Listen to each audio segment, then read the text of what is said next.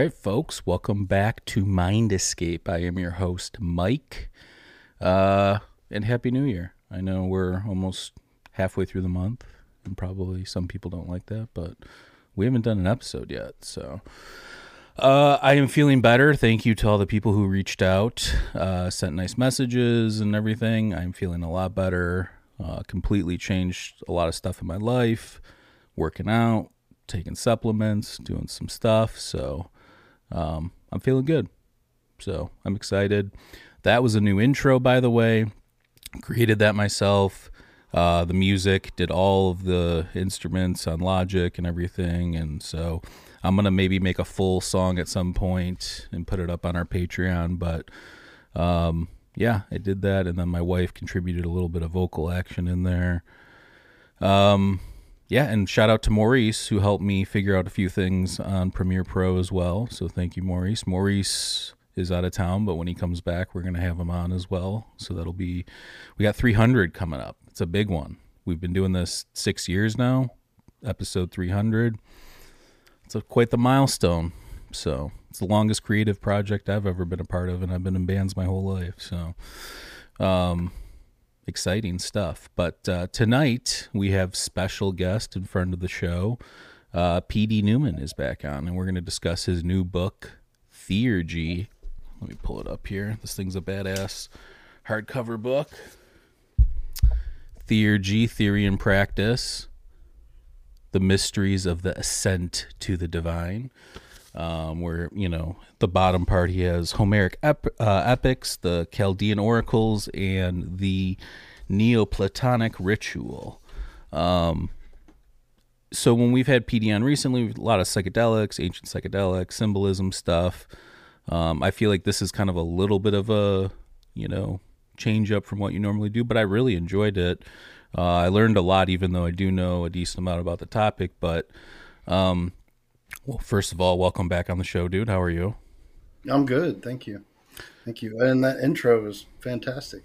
Oh, thanks, man. Yeah, put a little bit of time into it, and maybe it'll keep evolving too. We'll see. But uh, let me know what you think. I mean, we had the same old intro for a while, so if you like the new intro, you know, give a nice nice review or send us a message. And uh, if not, we've still got the old one if people really don't like it. So, um, uh, so let's talk about this new book. Um, I did know some about theurgy just from going back four or five years ago. I went through all the pre-Socratics and Platonic dialogues a ton and stuff like that. Um, what got you into the topic, and why don't you kind of explain what it is? Because people might have heard the word before, but I, I don't think a lot of people actually know what theurgy is. Sure. In in one regard, I think it is, like you said, kind of a departure from what I normally research, but in an, in another sense, it's really not, um, because the kind of the underlying theme of all of my work has been this notion of transcendence, you know, of, of uh, transcendence of, of self and breaking out of limitations of self, and I think uh, this fits right in with that in terms of uh, psychedelic and just or if entheogenic right? Entheogenic specifically refers to the the generation of the divine within oneself. And just that alone is very similar to the meaning of, of theurgy. It means to work with the gods. And this work is an, an internal work even though it's ritualized. And there is some import given to the manipulation of material things as symbols that transcend their basic stations. So uh, they're similar, but uh, you're right. It is it is different from anything I've done in the past because it's not really about psychedelics, but it is very psychedelic. the content of it and what it's actually describing. Um, theurgy itself like I said, it means to work with the gods or the work of the gods. It's a combination of two Greek words, one meaning meaning deities or deity, and the other meaning work. So it, you could spin it a number of ways, but those are the basic concepts in that conj- conjuncted word. Um, and it first, the, the term itself first appears in the second century with this father son ritual team that are known as the Julianoi uh, because they're both their names are Julian, not to be confused with Emperor Julian, who was also a theurgist and um, existed around the same time, uh, but different different Julians, and um, what it basically consists of is their uh, contacting certain deities, in this case, uh, largely Apollo and Hecate, and the deities speaking through them in this oracular form and these divine utterances. And so a lot a lot like the way John Dee and Edward Kelly would work, where you'd have John Dee doing the these invocations to the deities or to the angels in his case, and and Edward Kelly being the seer, the one who could actually see and hear them it, it worked a lot like that with this call and response kind of technique. Um, and the predominant philosophy of the day was, of course, Plato. And Plato is not really read in this way much uh, these days, but his metaphysical teachings are very heady, very kind of for lack of a better word, psychedelic, and they use. What are we talking? like theory of forms, or uh... the well, the that's the basics of it. That, right. that, that there's there's the sensible reality, which is the world of the senses and objects that we can perceive with our senses and touch them and and but behind that is this ultimate reality that is more real than this one and in that reality of course the, like you said the forms or the ideas these uh, it's been interpreted as number for neo-pythagoreans ratio um, but these forms that inform the way everything happens here um, you could almost think about it like a blueprint um, for reality and what the theurgists are actively trying to do is explore this this blueprint.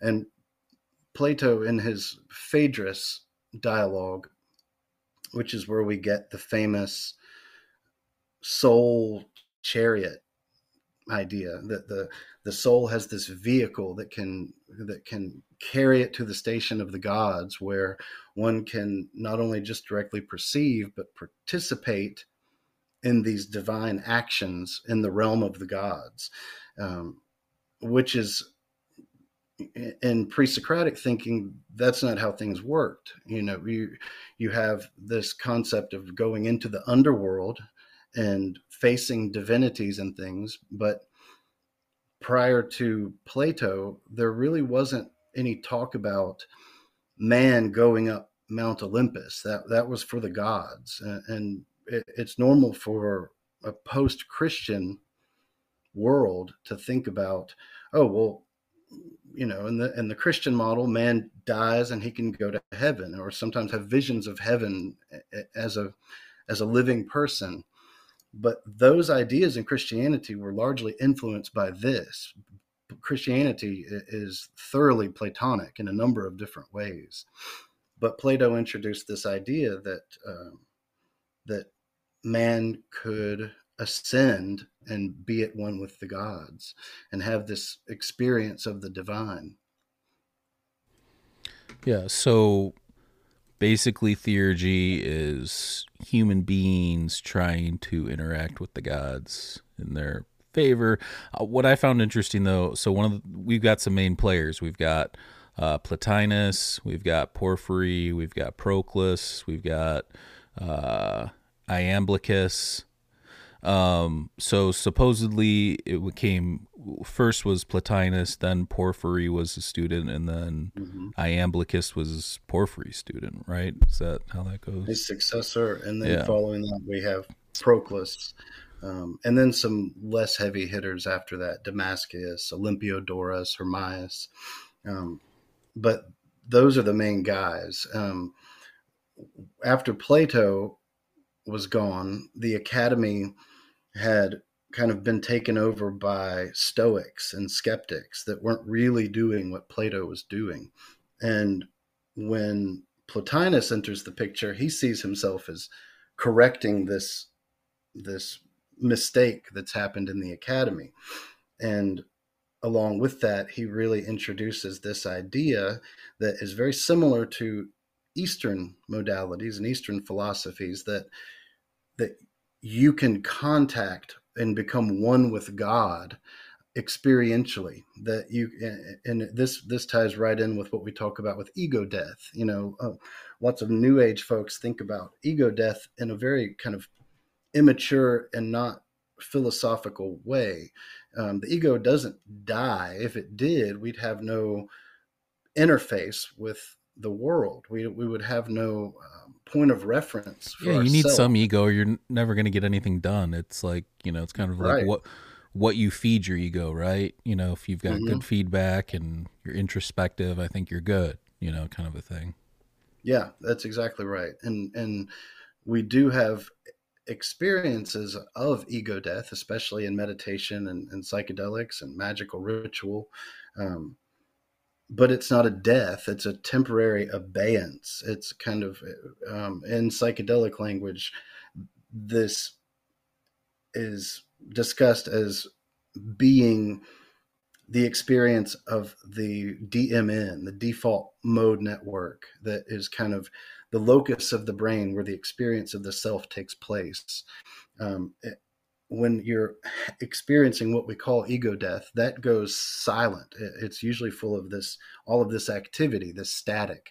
But once that static goes away, usually after uh, ingesting a tryptamine or, or LSD, um, that will on brain scans go silent. And that's the moment at which the individual reports later of having experienced what we call ego death.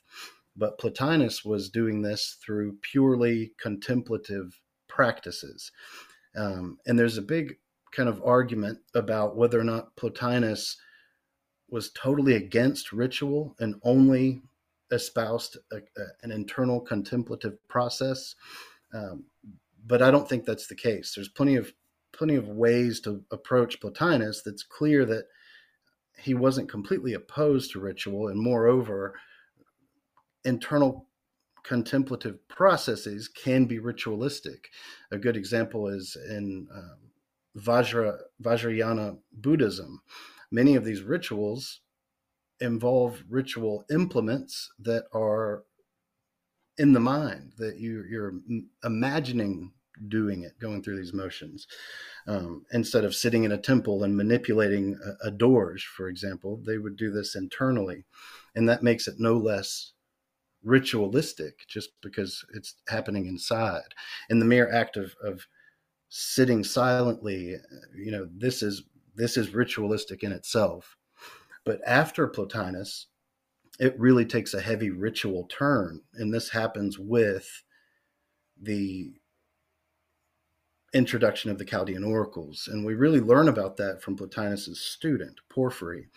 He wrote a book that's now save a few fragments is lost. Um, um, it's about the philosophy of oracles behind producing oracles and many of the oracles he dealt with in this text were from the chaldean oracles from these two these julianoi and uh, and it especially focuses on ritual specifically there's a, this death ritual that they would do um, where the the personal station would be transcended and they would have this experience of again you know not just leaving the body, but of leaving time, getting outside of time and space, and you know concepts that are really familiar to someone who meditates or does psychedelics uh, and or does certain forms of ceremonial magic. But beyond that, it's really hard concepts to to discuss and wrap your head around. But that's what they were doing, and and Porphyry, he he's the one who really broke down the theory behind theurgy. And the theory is this cosmological picture that he paints of the soul that falls from divinity, enters a body, and then has to climb back up these levels of the heavens it falls through, like it's climbing a ladder. And, and that image still exists in a lot of mystery schools. In Masonry, for example, there's the ladder with seven rungs. And each of those rungs represents a, a, level of the heavens. And there's seven because they refer to the seven visible planets the seven planets visible to the ancients. And as the soul descends through each of these levels it acquires um, a, a, layer of pneuma of, of this airy kind of mist fiery airy mist you can think of it as that weighs the soul down so it, it, you can, if you're familiar with the myth of Ishtar, uh, Inanna, who descends into Kur, the Mesopotamian underworld. And she does this by walking under seven arches. And at each arch, she has to take off an article of clothing until she gets all the way at the bottom and she's completely nude. So it's like the reverse of this for incarnation. You're acquiring a layer and another layer and another layer until you're heavy enough to stay down here in a body. And these planetary layers, they come with the virtues and the vices associated with these. And this is this this thinking is the origin of the seven deadly sins, for example. Those seven deadly sins are those seven vices that come from each of those planets. There are also seven virtues that come with them. Um, but once you have them, once you've acquired them, the only way to get back up there without physically dying is by casting them off one by one. And this idea also shows up in um, the Corpus Hermeticum, for example, uh, and the Divine Poimandres, where each planetary vice and virtue are cast off, and the soul gets lighter and lighter until it can ascend. Uh, and with the, these vices and virtues, you'd think virtues are a good thing. The more virtues would make you lighter, but no, they both of them tie us to sensible reality.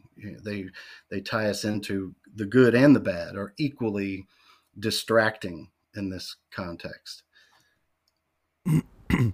so a lot of these guys have different thoughts though even though they all were teachers and students. I think um was it Plotinus and Proclus, maybe. They both believed in the monad or the one, the intellect or nous, and the soul or psyche. Um, and then, I, is it with the uh, who was it? I think it was maybe Porphyry that kind of dismissed the Egyptian mysteries, like the ritual. Maybe I'm getting that wrong, but the well that ritual, might not have even been in your book, by the way. That might have been something I saw somewhere else. The, well, it is true that, that there was this dismissal of ritual, but, yeah. but that's that earlier Plotinian and, and and again it's not 100% correct yeah okay so uh, that's it was yeah it was plotinus and porphyry were like against like animal sacrifice and like oh definitely yeah stuff like that that's what it was mm-hmm. now in the animal sacrifice animal sacrifice was the name of the game in in public religion in both Greece and in ancient Judaica. You know, the, the, the sacrifice was necessary, and it was true in Egypt also. But a lot of people have difficulty, especially now, with animal rights and things, discussing that kind of thing. And without discussing it, it's really hard to wrap your head around it in the way they were thinking but their cosmos was divine. So even though we have the sensible and the intelligible in Plato, we've got the material world and we've got the intellectual world of ideas. Everything here only exists here because it originates over there. So, in the final analysis, for them, everything is divine. Everywhere you look around, every tree you see, every animal you see is a kind of a fractal of a god.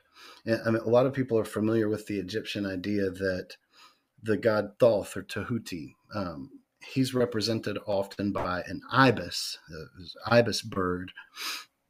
And in modern magical orders, like for example, the Hermetic Order of the Golden Dawn, you're taught that every kingdom of nature, everything in it corresponds to a certain god. But they use it more as a mnemonic, a symbolic mnemonic. So if they saw an ibis, they would know to think Thoth like it jogs the memory kind of and reminds you of Thoth. But for the earlier way of looking at this was more that that ibis is Thoth. And and Proclus talks about this when he's using um, the sun as an example. The sun god isn't the sun itself, but the sun is under the. If we think about it as a chain, the sun would be a pendant below the god of the sun, and then below the planet, the star would be. Um, if we line up the kingdoms as animals, plants, metals, minerals, well, in the animal kingdom, the rooster, which crows with the stations of the sun, would be considered solar, would be considered an avatar of Apollo or Helios. And so would a, the lion, because of his mane, he looks like the sun. And the they only sign the sun rules is Leo, for instance, which is the lion. But in the plant kingdom, it would be heliotrope, which is sacred to the sun, sunflower. In the metal kingdom, it would be the, the metal gold. Each and this continued into alchemy. Each planet has its own metal, but they don't correspond to it in the way they think of it. It is it, and in in a lesser kind of not so loud tempered form.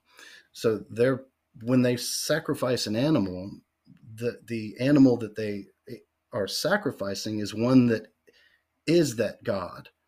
And and we get that this this transfers into christianity even when you know the, with christ being sacrificed and you consume his body and his blood and what what is called theophagia, God eating. And this is true also in Greek religion. When they eat the when they sacrifice the animal, it's not just burned to a crisp, it's divvied up and certain portions go to certain types of people but it has to be eaten without the people eating it there's no communing with the god so the god is literally killed and eaten for his own honor and, and you know that's a kind of a far out notion in itself but that's what they're doing is is participating in the god by taking him into their body which in turn shows them that they are inside of his body that we're all inside the god. And that, that's something that Iamblichus talks about that man's soul is contained in his body but for a god his body is contained in his soul. And in a sense we would be his body. And this translates again in the you know man made in god's image in the jewish teachings. Um, so it's got an internal logic to it you know? So iamblichus um he thinks that you can't you can't get the gods to do something. Like you're not going to do something that's going to get the gods to do what you mm-hmm. want to do. It's almost like you have to do something and then they realize it themselves or something like can you explain that cuz yeah. divine persuasion it's this persuasive thing with him yeah but i think that's like that, the most complicated aspect of this whole thing can you like kind of un- sure, unpack yeah. that aspect of it P- prior to that if you look at for instance the rituals in the greek magical papyri which is a, a, kind of a recipe book for all these different magical operations. In a lot of cases, the god is being compelled by the priest or the magician to do these things, uh, often under threats. And Iamblichus is like that. Obviously, that's absurd. You you can't make the god do something. You can't threaten a god. You know, even if you could go through with it, you couldn't even go through with it. But it it, it complicates matters because in Neoplatonism they they teach that the god teaches their mode of invocation. So, in their mind, in a state of trance, the deity would communicate to you how they want to be invoked. And these communications can sometimes include compulsions. Um, but they told you to. So long as they told you to, then you can compel the God.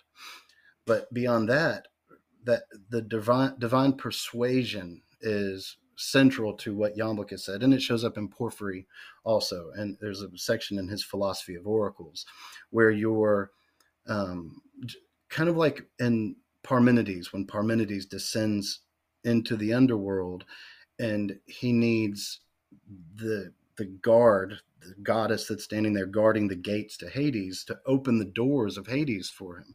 And they persuade her, they charm her, and finally convince her to do it. They don't compel her, but that persuasion shows up even as early as the pre-Socratics kind of uh, um, again charming them and even tricking them if you can and tricking them compel, compelling them also ha- carries with it an element of daring you know that you're courageous enough to even though you couldn't trick god you can try to trick them and it's almost you could think about it as a parent whose child were trying to trick them and you see immediately what they're doing but it's cute a little bit, so you let them do it. You know, kind of like that. Um, they saw that as a better way of going about it, um, rather than just saying you don't you don't do anything with the gods. You don't invoke them; they invoke you. You know, they have all the power. But again, in their thinking, if you're invoking the god, that's the god making you invoke them in a way. You, you know, we have no power. We're just lowly physical beings. Um, and all of our drives and motivations are the result of the interplay of these divine forces in our world.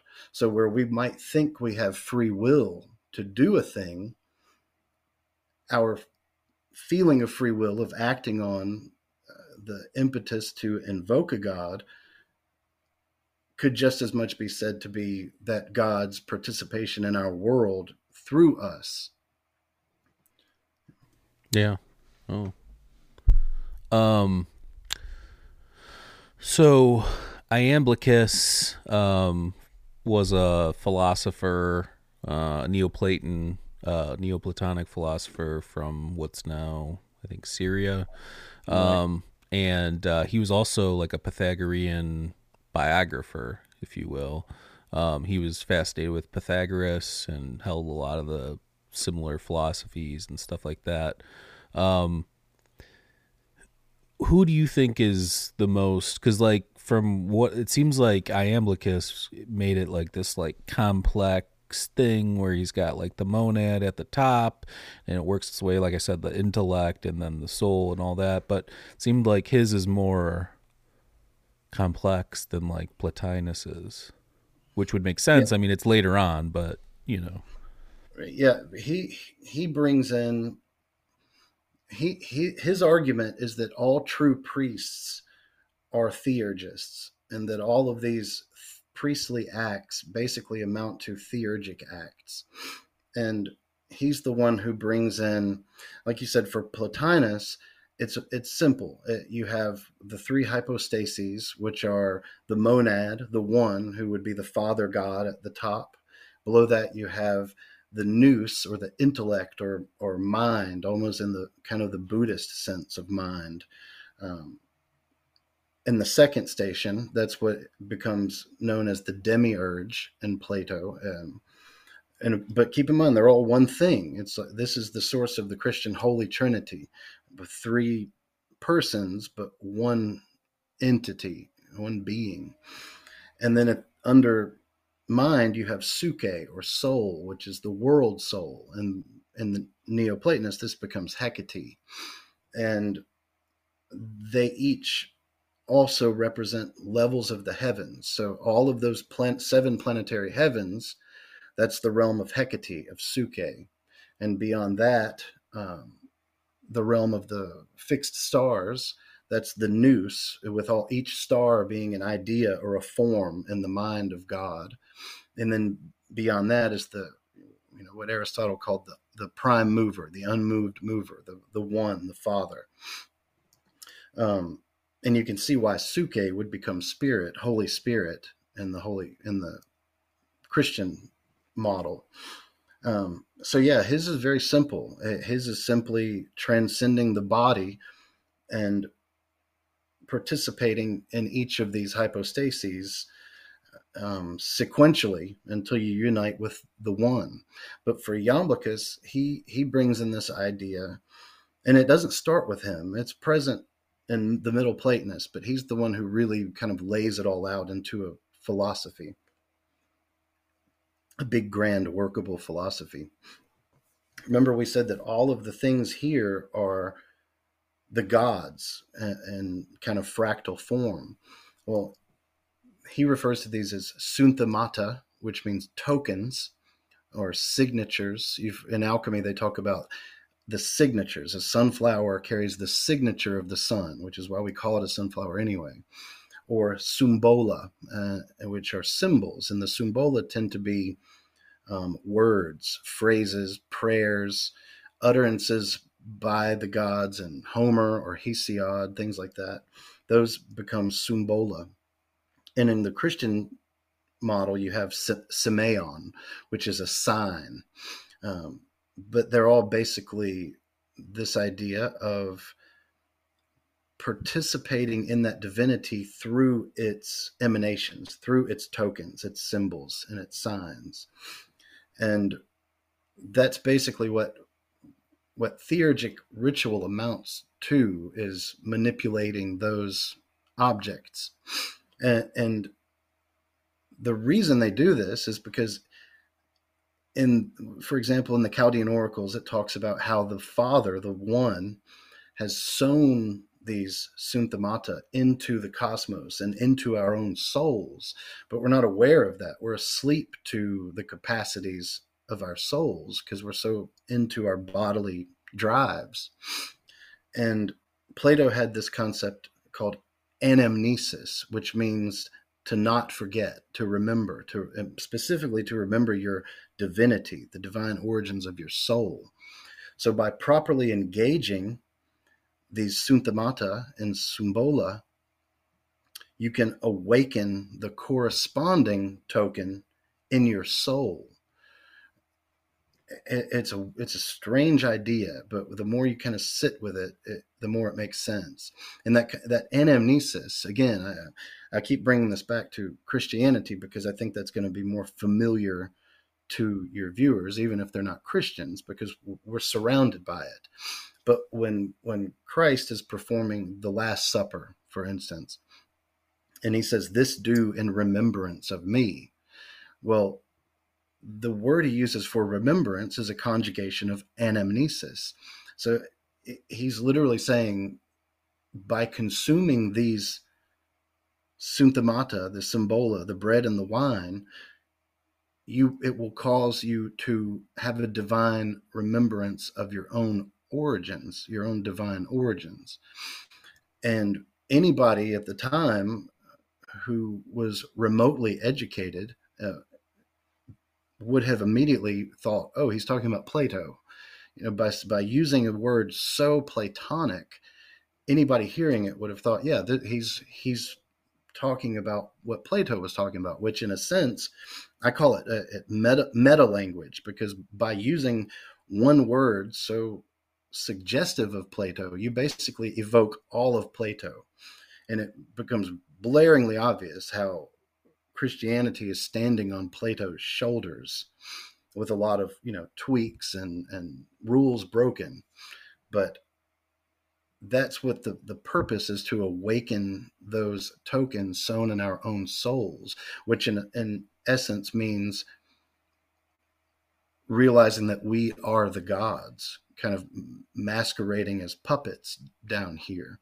And I think that too is a very psychedelic revelation. You know, anybody who's taken enough LSD that they become God in a sense, where you start to see the world through your own with your own illusion, your own clouds out of the way, and everybody does become sort of a, um, sort of a, a, a puppet, an actor that you've been you you you get the real sense on a lot of psychedelic experiences that you've you're not working them right now. You've always worked them, you know.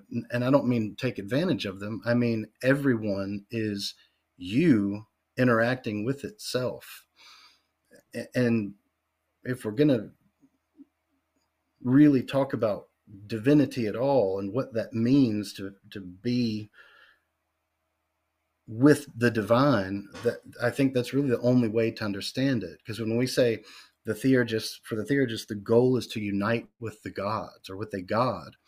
Well, that doesn't mean to hug them or to have sexual intercourse with them, even though these are great metaphors, but they're literally saying to become one with them. And that's not a two headed monster with a man's head and a God's head. It's to completely shed the illusion of being an individual person and remember that you are the one thing behind all things.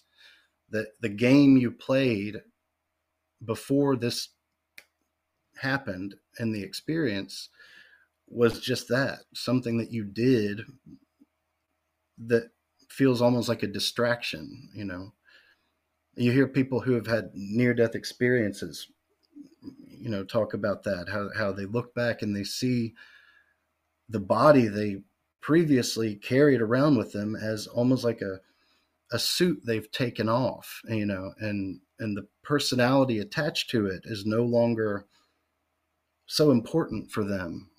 There, it's not such a. How would you, how would you distinguish those? Th- I I always think about this like, if conscious, if your consciousness were to survive, okay, and you know you're saying that the personality or whatever wouldn't be attached, but like what does that even mean? How are you still? Because I feel like part of who we are are the collections of all the things that we've done and learned, right? So, like, if you take away, like, what's left? I guess would be my question. Just pure consciousness, and if that's the case, what what's what's going on? Like, what's the next step? What's the point? Yeah, it's problematic, and it, it brings in it's paradoxical in the extreme, and it brings in the question of, you know, I, I think anybody who purports to know what happens when you die or what happened before you were incarnated in this life um, has, has settled on something. They've settled on an answer, but we don't we don't know. And I'm not saying there aren't people out there who claim to have memories of a past life, but let's just entertain the notion for a moment that reincarnation is real. That that's the model. Well,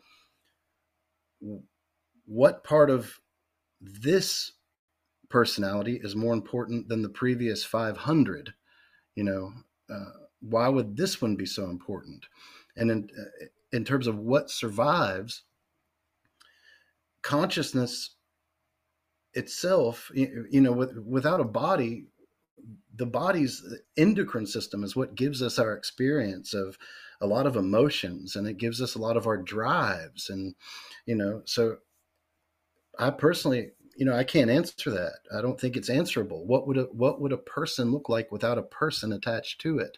And yet there are many descriptions of this happening. I've experienced it myself. I, w- I was struck by lightning back in um, 2015. And I had the experience of leaving my body and hovering above my body, laying on the balcony where I had been struck. And it was like a full on psychedelic experience. I mean, that's the closest thing I can describe it to. It was like a very heavy dose of of mushrooms or LSD. And what I felt in that moment, I was see- I was seeing something specific in front of me in the sky. And it wasn't I, I, I had thoughts running through Dude, me. Dude, it was I a aliens. Dun dun dun. it, it, it was you know what it looked like was like a it was like a golden like a building that was a mountain that was also kind of like a mosque or a temple and it was made out of liquid gold that was all turning and shifting and had patterns all over it rippling all over it. And my thought in that moment was has that always been there? Uh, how have i not seen that before? And the next feeling was of vital interest. Like i really wanted to know what that was and i began moving towards it you know but there was never a feeling of oh shit i'm dead uh, you know or um, i need to get back in my body. Like none of those thoughts were part of that experience and that, nor was there any fear. It was literally just the most potent curiosity you could ever imagine wanting to know what is that that i'm looking at? You know so but there was a sense of self. It felt i felt like there was a point of reference um but fear it seems like would only be possible in a body because of the endocrine system because of these juices flowing through us that give us a feeling of fear or love does something give us curiosity i don't know but that Yeah, I that was mean- the whole emotion i had was just curiosity and interest We're just real juicy. Just juicy, Juicy, juicy, meat suits.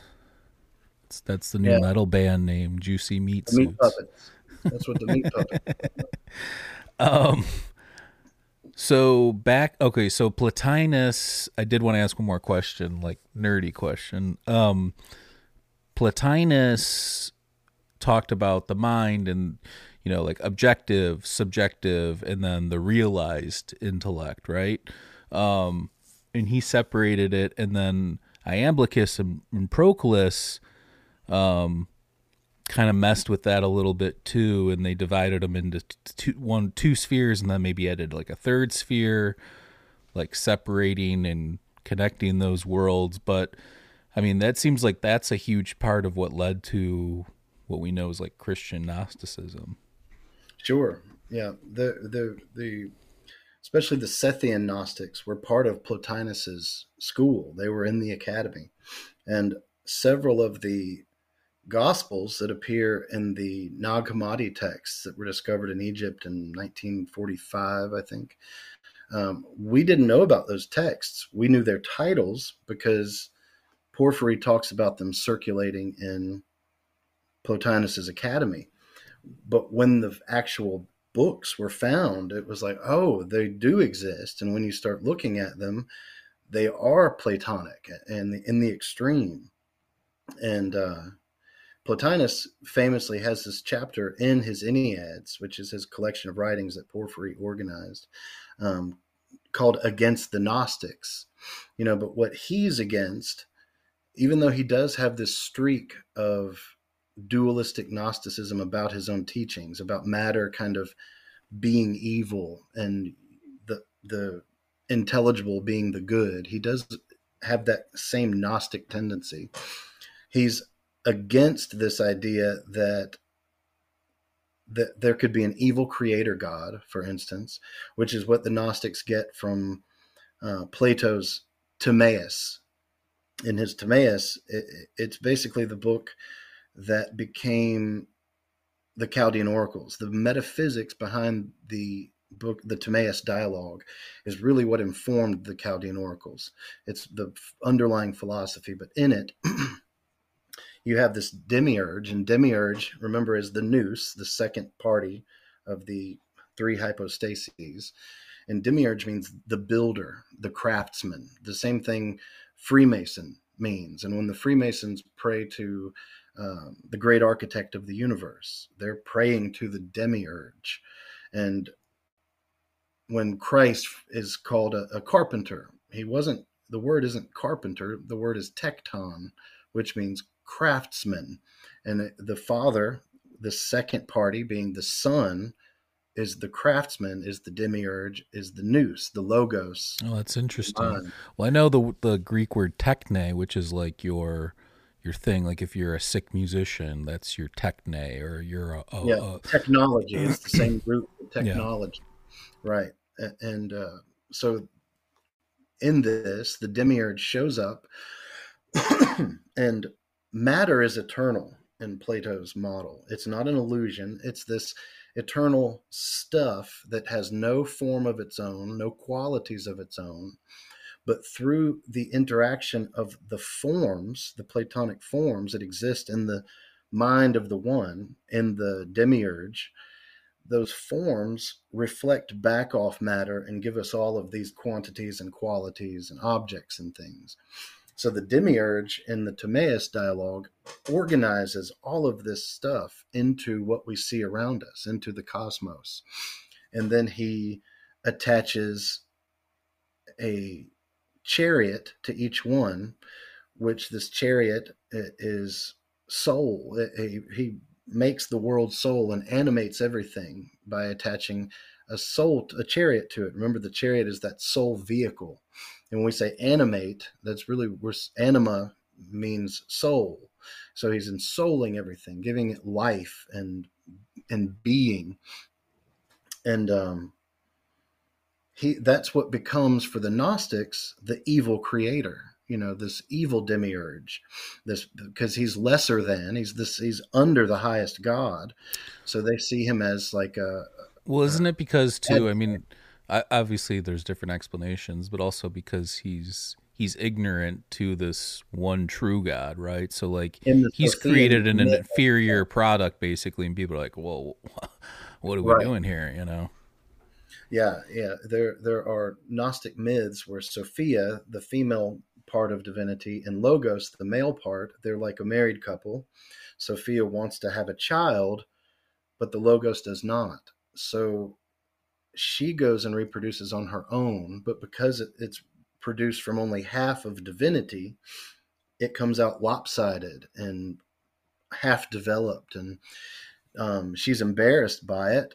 So she hides him in his own little cosmos. Yeah, is that is it because Sophia emanated without the Christ aspect of the right. consciousness or something. Yeah, and young and young. It gets kind of complicated, right? I mean, like it does. They're getting people like if you're on board with this back in the day, you're you're you're probably one of the top thinkers too, because it, it's not as simple as oh, there's a God, let's worship this God. It's like really complex, and they, they metaphysical, you know.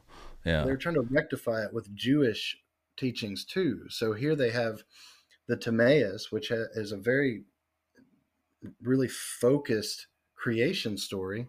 And then you have floating around outside Genesis with the Jews, and these texts are all circulating. So when these the, these Gnostic Christians who were Platonic, but also this in the early stages of this post-Jewish religion that was forming that we call Christianity, they took what they had read from Plato and they go back and they read Genesis. Well, guess what? In the original text, it, it says that man is created by Elohim. The word used for God in the beginning of Genesis, God created the heavens and the earth. It says Elohim. Well, Elohim is complex anyway. It's a problem because it's it's a plural for one, so it means gods, but it's a feminine plural. So it almost would mean goddesses create man and female as a, a hermaphroditic spiritual being. Well, by the time we get to chapter two, Elohim disappears, and now the word that is that shows up is Lord God. And in the English translation, the King James Version, it doesn't explain that, well, Lord God is a different deity called Yahweh or uh, Yod Heva. There are lots of different pronunciations, but it's the Yod He He, the Tetragrammaton. God. And it says in chapter 2 that he created man of the dust of the ground and then breathed life into him.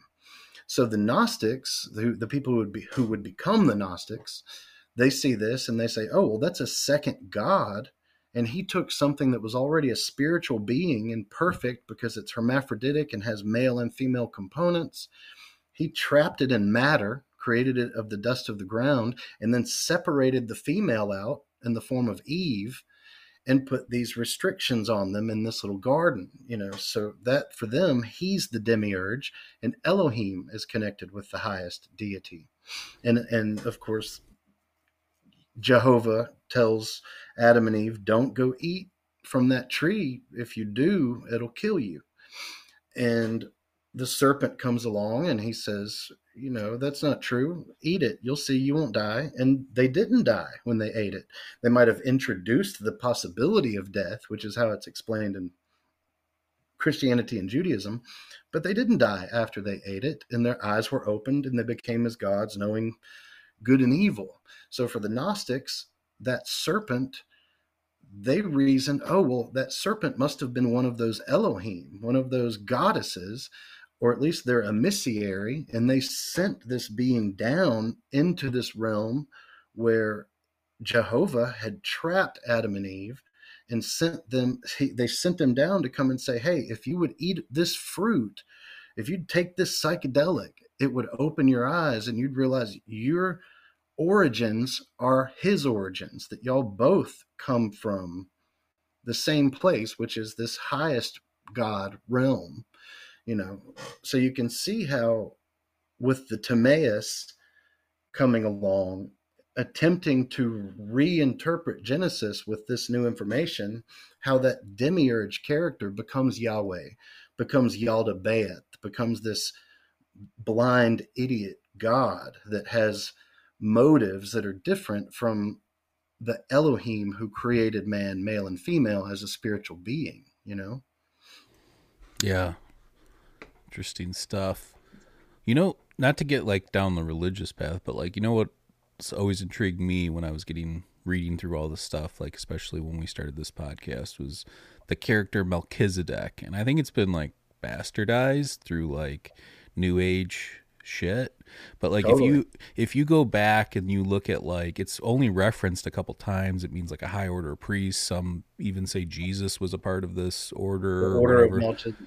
Yeah. yeah. So like that's interesting to me, and I wish there was like more on that. But it, like I said, it seems like I found a few esoteric things, but it's more aligned with crazy stuff. Do you do you know anything more about that, or just kind of that? Well, it, uh, it's it's associated with Jesus because when Abram, before he becomes Abraham, his name is Abram, he gets initiated into this order of Melchizedek by Melchizedek himself, or Melchizedek, you hear it pronounced both ways.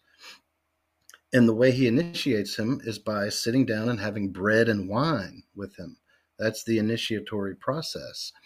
And at the, it's at this point that he is given one of the letters of Yahweh's name is YHVH is his name, Yod He Vav He he's given one of those Hay's, one of those H's is placed in the middle of Abram and it becomes Abraham. And you see a similar idea with Jesus. This came about with um, with the Florentine Platonic Academy. There was a man named Johann Reuchlin who wrote this book called De Arte Cabalistica. And in it, he argues that the name of Jesus, Yeshua, is just those same four letters, Yod He Vav He Yahweh, with the letter Sheen, which makes the SH sound, inserted in the middle of it, just like Abram got Abraham with the H inserted in it. Now, Sheen isn't a letter that's in the divine name, but by inserting that letter in the middle of the divine name, you get a new name, this Yeshua. So it, it's an interesting, interesting thing. Melchizedek has, he's he plays a larger role in the the esoteric side of Judaism, but he does show up in the Bible when he initiates Abram. Interesting. so, all right. Now let's get down to business. What was actually going on? Do you think that these ancient, you know, Proclus, Iamblichus, Porphyry, Plotinus? Do you think they were actually communicating with any sort of god or metaphysical entity? Do you think it's all just psychological in the mind? Do you think that there was possibly psychoactive compounds at play as well? Like what what do you think was happening here? There were definitely psychoactive compounds involved. And back then they called them pharmaca. Pharmaca gets translated in the Bible, for instance, as sorcery. When you see the word sorcery, the word used is pharmaka, and that's the root of our word for pharmaceutical. It, it means magic plants. Now, later it can come to mean any magical act that has an effect by a means that can't be seen, like the way a drug works. You take the drug and you feel different, but you don't know what it did or how it makes you feel different. The mechanism by which it works is invisible. So that became in later times anything like that. A, a poem, if you read a poem and it made someone feel different, that could technically be a pharmaca. But in the beginning, it's specifically magical plants. And uh, in theurgy, they have this practice of animating statues and not making robots of of and filling them with anima. And the means by which they do this is with pharmaca. They use drugs. They put drugs in the in the statue of these gods in the same way that we put drugs in ourselves to animate ourselves under those contexts. And Iamblichus talks about, you know, the use of pharmaca in theurgy and we know remember we said that they they ascend through these levels of the heavens that was basically laid out by porphyry the the, the system. Um, well when christianity first came along it was a mystery school. It was secretive. Nobody knew what they were doing. And if you hadn't been initiated you weren't allowed to see or hear about what they were doing the first time we get a picture of what the early Christians were actually doing comes from a book by this philosopher named Celsus, who was a Platonist. And Celsus, he describes this ritual that's familiar to Christians now in Orthodoxy and in Catholicism, where you're you're baptized, and immediately after baptism, you're anointed with oil and a chrismation, and then you participate in the communion, the Lord's Supper. Well, in some forms of these baptisms, uh, we see in in this uh, one type of Gnostic group, they hold certain plants in their mouths while they're being baptized. We don't know what the plant is, but we know that that same plant, according to Pliny the Elder, was used in necromancy specifically to call up the soul of of Homer from Hades. So it's it's already associated with magic and with visions and things. But when Celsus starts talking about their ritual, he says when they get to the consecration with that oil, he says that they rub this what he calls the white unguent of the tree of life all over their body. And when this happens, they leave their soul leaves their body and travels up through the seven heavens, and they have this ascent ritual, this ascent experience. Well, that we don't know what that white unguent of the tree of life is, but we have precedent for it in other contexts, and it's it's flying ointment basically. It, it, it's the use of various psychotropic visionary compounds that are taken in the body topically by infusing them into an unguent or an ointment. And this is what we, when we hear about the witches flying by covering their bodies in this ointment. By them leaving their body and traveling through the heavens, that's that motif of flight that survives in, in the, the later witchcraft in or Europe. Just smearing datura oil all over their body. Datura, um, mandrake, belladonna, um, yeah, henbane, sounds, and henbane. Sounds you know, terrible, by the way. It, yeah, it does. Delphi, when the when the Pythia, the oracle at Delphi, when she would prophesy, she would burn henbane seeds and inhale them. And, uh, this was this association between Delphi and henbane was so tight that henbane back then was known as the herb of Apollo. Apollo being the god who was the god of Delphi, the god of oracles also. But this infusing henbane in an ointment and putting it on their bodies um, I wouldn't put that past them. But we know that if the early Christians were doing it, we know how much they were borrowing from Platonic practice already, from Platonism and Neoplatonism um, and theurgy in general. It stands to reason that that this practice also existed in the pagan quote unquote pagan side of it too. So I absolutely am under the impression that they were using um, psychedelics. And and even if we go back before the Neoplatonists, we go back to the pre-Socratics with Empedocles. You know, in the in the fragments of Empedocles, one of the fragments is he says that he's going to teach his student all manner of pharmaca, all manner of doing magic with plants, with these magical plants.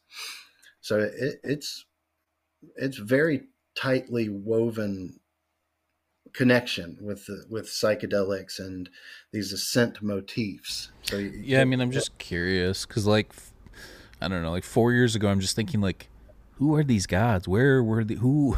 What were these? You know, and then like I just that set me on the path, and now you were even in our documentary as within, so without, where we're analyzing you know, are UFOs like the kind of the modern day Greek god in the sense that people, you know, will believe that there's this thing, even though, okay, yeah, I've had weird experiences, you've had weird experiences, but can you put your hand on that on that experience and be like, hey, check this out? No, you can't. So it's more of like a gnosis, you know, like a a knowledge from experience, which you can't really share with um, other people. So back then, is that the same thing? And like the other thing is, is like, okay, so Apollo, did enough people get together and just like, you know what I'm saying? Like, because think about modern Christianity. Okay, let's believe there's one true God or whatever. Um, you know, is this people have different perceptions of God? Oh, he's a bearded Zeus-looking guy in, in the clouds, or he's uh, you know primordial energy or whatever the case may be um, there's not like a consistent thing. Like how how were these gods so consistent and how were people interacting with that consistency i guess is the best way to phrase what i'm trying to say if that makes sense. Well the the the way the gods looked in ancient greece were given to us by Homer and Hesiod when they describe them. Then they describe their epithets, like when he, when Homer would say "gray-eyed Athena." So this this gray-eyed goddess. If you saw something like that in a vision and you were Greek, you would naturally think, "Oh, that's that was Athena I just saw." But once you're given a picture of what the god should look like in a visionary experience, you you've already been kind of programmed to see it that way.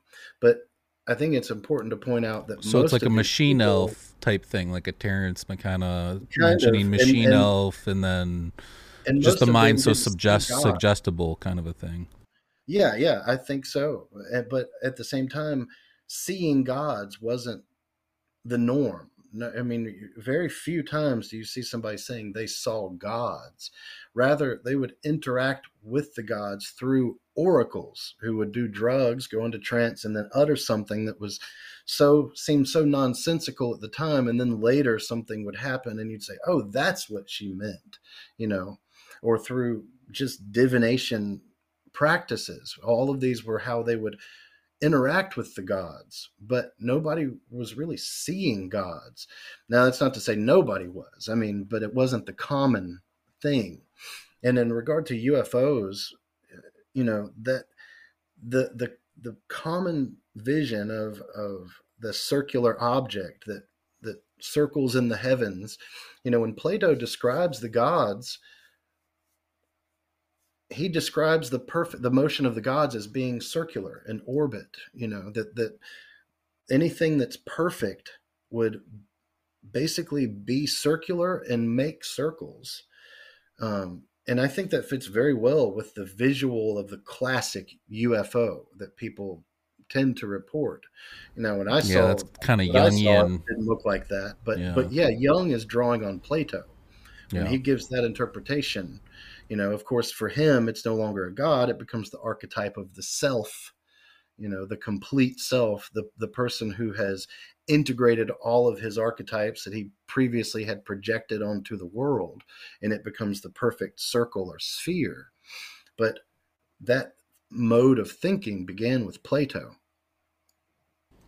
Yeah just like i said it's just something that's why I've come to the conclusion. I mean, we've done enough episodes on it. We've had you on a million times too. Um, that for me, altered states of consciousness is kind of the only way to even experience metaphysics. Um, mm-hmm. I don't know how you could experience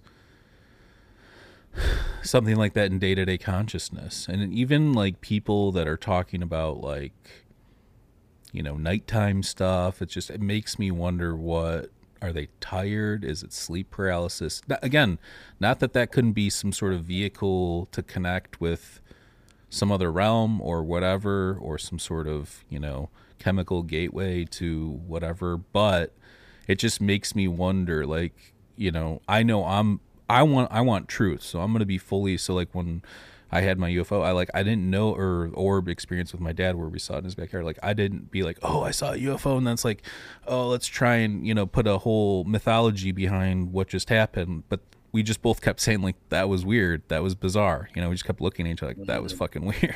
You know, so it's like, yeah. um, but I think the problem lies when when people do create that mythology, or they're maybe not as curious, so they're not willing to to go through the steps of trying to understand what happened or look into it deeper if that makes sense. You know it makes you wonder how many people have experienced weird things that just don't have any interest of you know mm-hmm. what happened to them and then there's people that's like that's their wake up call or that's the the initiation or that's the paradigm shift or whatever you know? So i think um, I don't know. I think life's weird, and I think that the mind is such a powerful thing.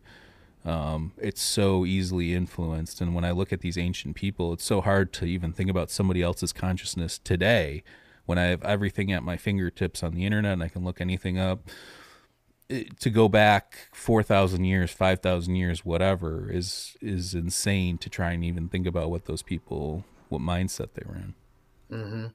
And and I think you hit the nail on the head when you said that uh, you know to experience these things implies an altered state of consciousness. That that can mean drugs that can mean meditation that can mean sleep deprivation that can mean a whole host of things entrancement through theater, music, all of those things induce altered states. People get runner's high. I mean, there's so many different ways to get to achieve altered states of consciousness. Um, but yeah, then I did, you have I, the problem of you and your dad. Like, yeah. I'm sure y'all weren't meditating when you saw the orb. No, so were, yeah, no, we were we were awake. Um, we were. I was about to have. I don't drink really, but it was his birthday, and I was about to have a Stella. and I we didn't. My wife went to go grab it from the kitchen and came back, and she had her she had her back turned to it. And my dad and I were facing out of his backyard, and yeah, we saw this orange orb hover. Um, I looked it up afterwards. It was where the Scorpius constellation was, but it wasn't. This was like close. This was a, this couldn't have been some star, and it just darted off before. Like I went to grab my phone, and I wasn't even thinking on the level like, oh, I'm going to try and take a picture or a video. I was actually trying to pull up the star chart to make mm-hmm. sure to see what I was looking at. And by the time, and I knew it wasn't really a star, but by the time I pulled it up, this thing was already gone. And like I said, we just kept saying how bizarre it was. But, you know, I'm not going to sit here and say, oh, it was this or oh, it was that. I don't know. It could have been ball lightning. It was, you know, uh, mm-hmm. uh, it could have been a lot of different things. But what I know is it made me feel weird. I had a weird feeling. My dad had a weird feeling. Um, you know, I don't know, but and, and you you know, if one person is in an altered state of consciousness, it it's a common trope that it can influence other people. We that's what contact it high did, is. It did put me in like a state though. Now that you're saying so, like not like anxious, but just like an ex, an excitive, mm-hmm. an ecstatic, ecstatic state. I guess is that's what I would say. Static and you've heard of folie à deux. The uh, uh, it's a psychological concept used in psychiatry. It means madness shared by two, or you, can have folie à trois, madness shared by three. But it's generally that two persons share in in a, what for psychiatry is obviously an illusion, something an imagined thing, but for them it's real and it seems real you know and those things can't be easily explained away Uh, but you you see it with, for instance, the the those convents. There's been a couple of convents where the whole all of the nuns go into this frenzy and are, are seeing the devil and and desecrating the, the temple you know and they all go through it at once all because one person starts doing that and it spreads like crazy. And, you know of course we can't ex- we can't just explain it away. It could be ergot poisoning. It could be any number of things. But those things do seem to happen spontaneously without any real reason to find, you know. And I think that's why I said I, I, doubt you and your father were meditating. I'm sure you weren't out there tripping on acid with your dad, you know. So to see something, to be able to be in what feels like baseline consciousness and then enter what or see what you would normally need to be in an altered state of consciousness to see, it just it raises questions again about the the mechanism. Even if it was a perceptional thing, that what does that say about us? You know, that we can just get jacked off of seeing. You know, and I mean, to you know what it felt like too for on some level um, is like seeing like a picture of a, like a scary gray out of nowhere or like being in your room and seeing like a shadow and thinking oh my god what was you know something like that you know how you get that like you're you're you're you're pumped up a little bit that's kind of like mm-hmm. what it mm-hmm. was but, but that's after it though Right, that's right. That's what I'm saying. So that's what I was. But that's why I brought this up because this is the only time I've ever had anything in day to day consciousness that was like that. Because all the other experiences that I've had were whether it's you know psychedelic or meditation or um, you know like we said there's so many ways lucid dreaming there's so many ways to induce it i've tried most of them at this point breath work i mean you name it mm-hmm. um, breath work's pretty potent dude i did it live. We had this guy ben holt on who runs these like you know they do like uh, getaways and stuff or whatever you want to call them um, uh, and i did alkaline breathing on our patreon and i was like fully like geometric patterns coming at yep. me just just from breathing just from breathing just like deep 40 deep breaths in and out and i was dude i was jacked I got on a kick with doing it was just basic pranayama when I was get first getting into yoga about 20 years ago, a little over 20 years ago. And um, I had just gotten on Adderall. I was taking Adderall I, for I, am the most distractible person on the planet, and so they were trying me on Adderall, and uh, that stuff I couldn't sleep on it, uh, you know, and, and especially it being a new something I was. It's interesting. And, it, and so given I its chem- chemical composition, that you couldn't fall asleep. It, yeah, that's curious. But I, I, I, had been awake for like three days, no joke, and I could, I didn't have anything to do. I didn't know what to do with myself, and and the only thing I was interested in at the time was yoga. So I sat there and siddhasana and did pranayama non-stop that whole time. And at some point it was like the physical sensation was like a tree limb snapped in my chest. And as soon as that happened i felt my face get hot like it was on fire. My ears got hot my lips got hot my nose i could feel my eyebrows everything had this heat coming off of it and I went into this state of absolute ecstasy. It, I've done a lot of drugs. There ain't a single thing I've ever taken that felt like this. And it lasted for just about as long as I'd been doing it, for right at 72 hours. I was walking around like like I was in fucking heaven or something. I mean, it was the most incredible experience of my whole life just from sitting there breathing. Yeah, that's like uh my I'm trying to get back there now and work out since I've had my incident, but back in the day I used to go to Lifetime Fitness like after I would go out and party downtown Chicago and I, on the way back cuz it's 24 hours I would go work out. Dude, I would I after I did a full workout, did like a steam, everything would I'd walk out of there, dude. You couldn't feel better than I felt, yeah. you know. Having a great night on your belt and then getting feeling great knowing you're just going to go home and pass out like there's no better feeling than that in the world and, and all of that it's Yeah. worth saying all of that w- was sacred back in the day you, you, when you read about the therapeutai where we get our word therapy from you know all of these deep tissue muscle massages soaking in a sauna you know these were religious practices couple thousand years ago you know Eh, you, our, our modern condition we we can't get a hold of anything sacred without turning it into a a treatment a therapy kind of you know and it doesn't i don't think it detracts from its effectiveness but i think it's it's interesting to consider how these things were once religious practices you know. It's no wonder they well we're so so- distracted look at all the, Mhm. the stuff we've got around us. We've got gadgets and toys and phones and you know that's the other thing is how much knowledge do we have now compared with a lot more? But doesn't mean we're applying it to anything for most people you know like so like that's the problem. I feel like back then you kind of had to apply what you knew and now you don't. You can just know a ton of shit and not do anything about Yeah. it. That's the difference and and knowledge and, and wisdom. You know you you can you can know everything in the world about mountain climbing read every book on mountain climbing but until you're on that mountain with your knuckles white frozen to the rock trying not to fall off you don't know shit about mountain climbing you know It's like, have you ever heard that Jung story? Um, I think it's from Modern Man's Search for a God, maybe or no? Is that what it is? Let me see if search I search for a soul.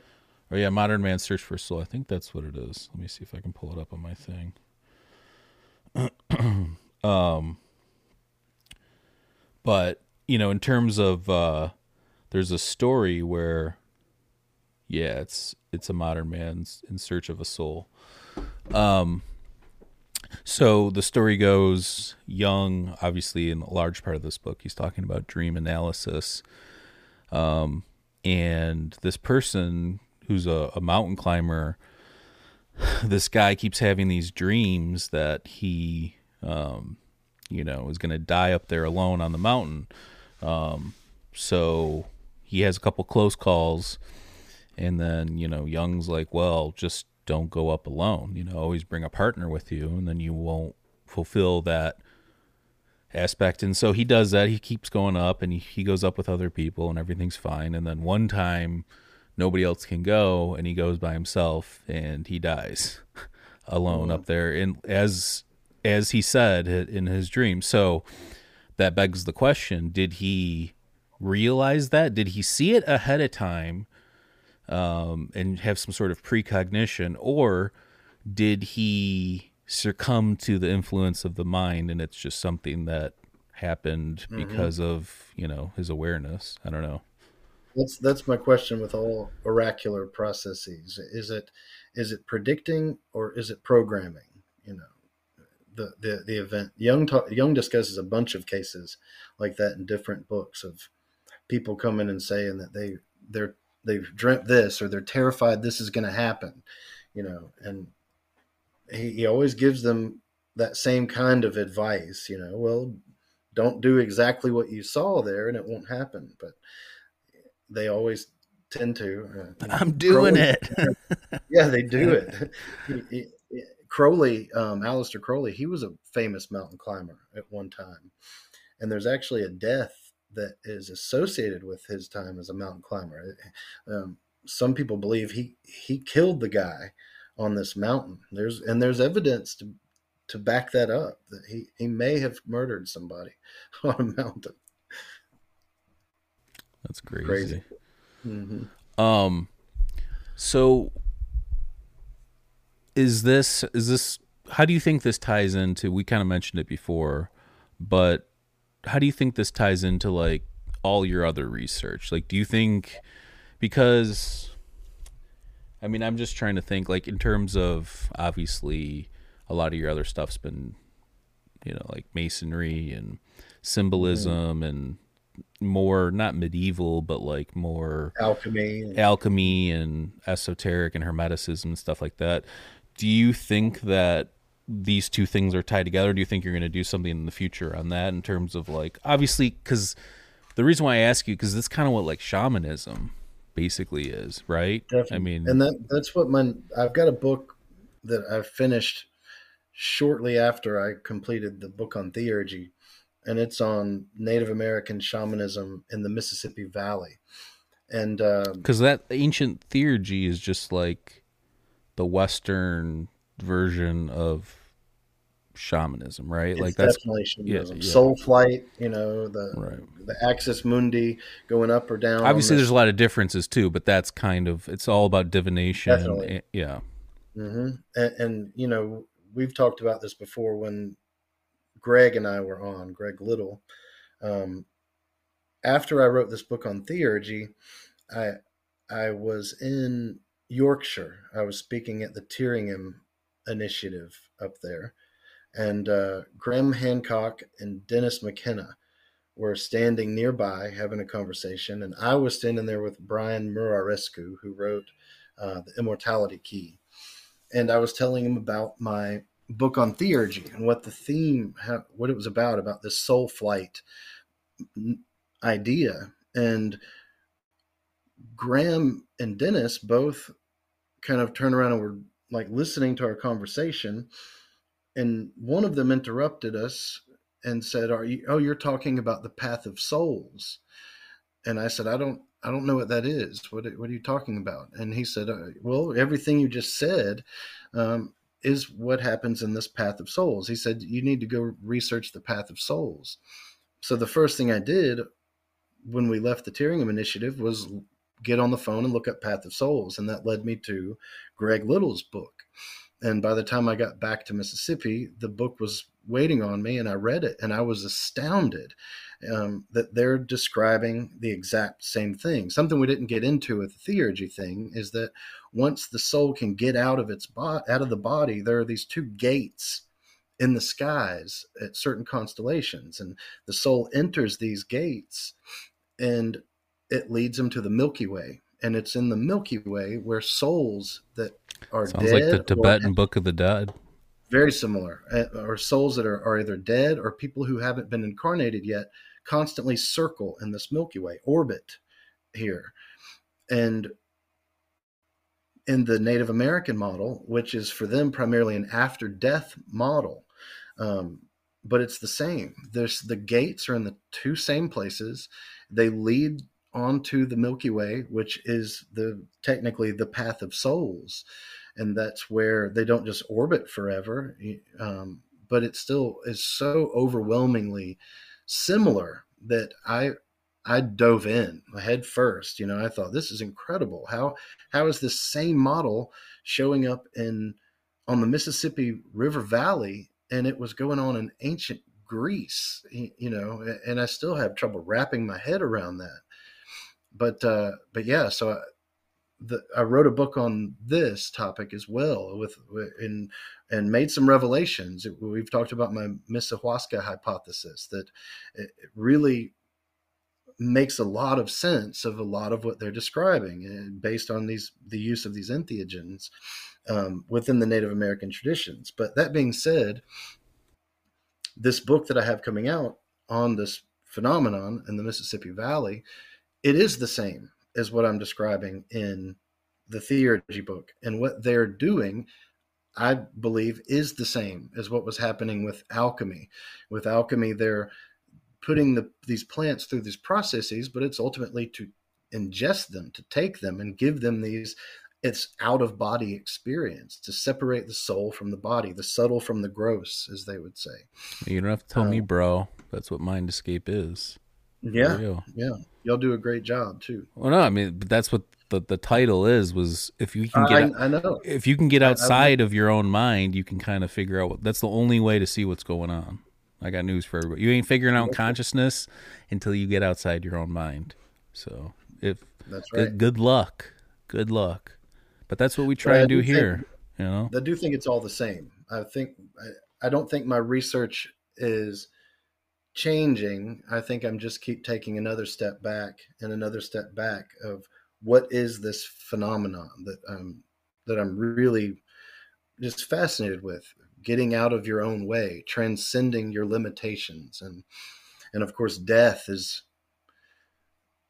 hopefully a long way away. You know, so I won't have firsthand knowledge and for hopefully a long time. But when I do, it's not like I can come back. Dude, I just I just met up with that about it. bastard a couple months ago, and let me tell you, oh I man, ain't, I ain't That ready rough. either. I ain't ready either. But no, so actually, if, if anybody listening hasn't checked out, um, go check out our last episode I did with uh, PD and Dr. Greg Little. It's on uh, our YouTube channel and all the podcast platforms. Uh, there is slides with it too, so I recommend either watching it on YouTube or Spotify.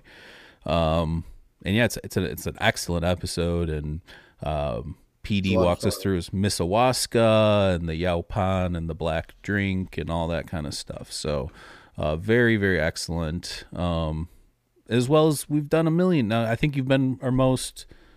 You might have been. You might have been our top guest. Now, I think you're eight appearances, maybe. I don't even know how many. do I get a prize? You do get a prize. Like I said, you can continue to co-host this thing that we were doing the psychedelic gnosis series. We got to continue that here too. Yeah, let's do it. We'll, Um, schedule. But yeah, no, man. I mean, honestly, I love this book. Um, I love when you're on. I always learn new stuff, and I like nerding out with you. Um, and uh, yeah, I'm looking forward to the shamanism one and all the stuff. You, you know, I know you, you, like you said, you were in contact with Greg, and you know, we when we had you on before, it sounded like you had a, you know, a, a real good grasp on everything. So, um, I'm looking forward to that and future projects. And uh, yeah, man, I mean, new year. Um, you know, I think for Mind Escape here, we're just going to keep doing what we're doing, some minor changes, and uh, I might be a little bit more fickle with who I have on. Um, but that doesn't mean that we're not going to have fun. It doesn't mean we're not going to explore all the, you know, the usual topics that we normally do. Um, and, you know, I'm going a more positive route this year. I feel like last year I kind of did a little bit of, you know, piling on and shitting on people and just aggravated with the world. I think this year I'm going positive. I'm gonna, you know, I'm just, uh, I've had a rough year. Obviously, I almost died. Watched the near death experience a few episodes ago. If you don't know what happened, um, you know, there was no the- theurgy happening there. um, but, uh, yeah, I don't know. Let's just let's keep doing what we're doing here, and we'll have PD back on soon. When does your shamanism book come out? Do you know? They just finished editing it, so I sh- I'll have a uh, an official publication date in the. Is that one coming couple- through Inner Traditions as well? Yep. Okay, cool.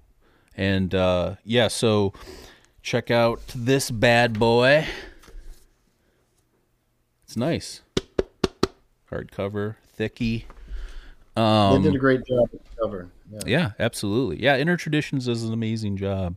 And Bear and Company, I believe. Um, but uh, yeah, no, I um, I'm really looking forward to this year and lots of cool guests coming up.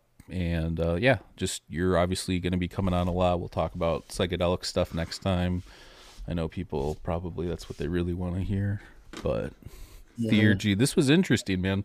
Like I said, I think there's a nerdy component to what we just talked about, but I think it's important to understand the origins of things. And I don't think enough people do. I think you would agree with that. Like when I learn something new, I immediately go into how did this come to be? You know, like what's the origin of this thing? And then I can figure out is this bullshit? Is this worth my time? Is this, um, you know, whatever. So, And the the way we experience the world, I mean, we take a lot of it for granted. We don't realize how many giants' shoulders we're standing on, you know. And it's been said that everything following Plato was basically commentary on Plato, whether they agreed with it or disagreed with it. It changed everything. So it is worth knowing, and it does give some insight into our current predicament, especially in regard to Christian religion. Uh, You know, what is that, and how did that happen, and what is, what should it really be? You know, Uh, we whether we like it or not, we do live in a very Christianized world now. And just for that reason alone, I think Plato is, is worth an, an hour or two. Yeah. Yeah. Well, again, my favorite is Euthydemus. Talks about eristic rhetoric. And if you read that dialogue, you're like, this is what's happening on the internet right now. This is exactly what's happening on the internet right now. And it's You're frustrating because it's like this old motherfucker knew what was going on so far back then, you know, so I don't know. It's just frustrating. But yeah, go Euthydemus is a great one. In my, I mean, there's so many. Obviously, the Republic, probably one of the most well written, um, you know, pieces of literature maybe ever. Um, yeah, there's. I mean, you the Timaeus. If if you like, the, is a the- good good place to start if you're not familiar. Is yeah, the and Phaedrus. Yeah, Euthyphro. Uh, oh, Phaedrus. That's like more. He Mm-hmm. has a couple quotes, even one for maybe the Eleusinian mysteries in there. Oh yeah. Um, yeah, The, um, the uh, uh, symposium, symposium the- about love. Eleusinian mysteries is Yeah. the real theme of that Yeah, one. and It's then a, there's a great dialogue, a great uh, speech in there given by Socrates, but he's parroting Diotima, who is a priestess at the Eleusinian Mysteries. So you get kind of an inside picture of what kind of lectures were given in those halls. You've got that. Yeah, there's so many. Uh Meno, if you want to learn about virtue and get frustrated. Um Yeah, I mean, and look, people want to take, you know, with the Atlantis stuff and the Timaeus, people want to take this stuff word for word and they say, "Oh, well Plato never made stuff." Well, everything is made up in the dialogues. Literally everything because eh, I mean, you have to read them, but it's all Socrates talking to people that didn't even live at the same time as him. So how is that even possible? And was Plato there to take notes, you know, during these dinner parties and all these things that happened? No. Like it's just this dude was just a master at writing and understood philosophy and Yeah, you he, the dialogue form allows him to not argue one point. He, he he's able to put the opposite argument in somebody else's mouth, and I, I I have yet to meet a person that whose position on the matter wasn't addressed by one of the people arguing in there. So it's a really great way to cover a lot of ground on a topic and get it from multiple angles. Uh, that's really Plato, Plato's brilliance. It, you're you're getting it. It's like you can hold the problem and turn it and look at it from every side. Yeah, and we keep saying, you know, we've been talking about Neoplatonism, and that's part of the, you know, bottom part of the title of his book. That's actually like an 18th century word too. So don't, if you're Right. looking up stuff, I would actually look up the people that we were talking about: Plotinus, Porphyry, uh, Iamblichus, um, Plato. You know, I would look these people up directly and not look up just the topic because again, you want to get to the origins and not necessarily the final product. So, but Iamblichus, his book De Mysteriis, I think, is probably the best introduction to this mode of thought, and it's it's it's a hard read, but it's comprehensive, and if if you can understand one paragraph and walk away, chew on that for a day or for a week, you know, and come back. The time's going to pass regardless whether you read it or not, but a paragraph, even a sentence a day, is progress with this stuff because it's dense, dense as hell, you know. But De Mysteriis, Yeah. That's and anytime you're reading something that's translated from Greek or Latin, or it's almost better to, and I've learned this from listening to professors and stuff too, to read multiple translations. Or if you're in like a book club, have two different people read two different translations. So maybe you come to some sort of difference, or you come to some sort of under even understanding uh, of a common word between the two, or a common phrase, or something like that. So um, that's a good way at truth too, because everything is kind of like a game of telephone and languages and time and everything. So, That's a great point. Yeah. um, but yeah, man, is there anything else you want to add before we wrap it up here? Um, no, uh, you know, if you want to keep up with my um, my research, I'm PD Newman on all my platforms. Um, my book on theurgy was released December 5th with Inner Traditions, and it's doing really well. Um, getting a lot of positive feedback, and I should have um, in the next few months my book on Native American shamanism and the afterlife journey in the Mississippi Valley. I don't know what the title will be, but that's what it, it's going to be about. And um, your titles are all super long. That is going to be the title. It, it probably will be, but I think that'll probably be my most accessible work. You know, the theurgy is admittedly a, there's a small demographic of people already interested in that, but Native American shamanism, I think a lot more people will be able to get into this realm of thought through this book a lot easier than some of my previous efforts. Well, no, man, you got to write what you're passionate about. If you were interested in theurgy, had to get it out. You, that's what. That's that's why those are the books I love reading because I can tell whoever wrote it. Like totally nerded out figuring this thing out. Or, and I read mostly nonfiction, so it's kind of easy to tell who's done their homework and not. But yeah, I love reading your books because I know you've just done the deepest dive into this stuff, and I see, I see all the books that you've read that you're posting to sell to buy new books for the next topic or category. So it follow him. If you're into all this stuff too, follow PD because he will post his books for sale, and they're usually great books at a great price. So, that's right. Um, but yeah, if you want to buy his current book, Theurgy, um, go down all the way to the bottom. I have two links: one of the Inner Traditions, support Inner Traditions, and then one for Amazon. If you know, yeah. you can't do Inner Thank Traditions. you. Um, and that's it. Um, if you want to support Mind Escape, the best way to do it is just to click the link tree link down below. We've got merch. We've got oh, check out our documentary "As Within, So Without" from UFOs to DMT. PD's in it. We've got a lot of amazing people in it, minds and thinkers, and um, we put a lot of time into it. And uh, yeah, we're probably going to be working on a new project starting this year, and it might have to do something with near death, possibly.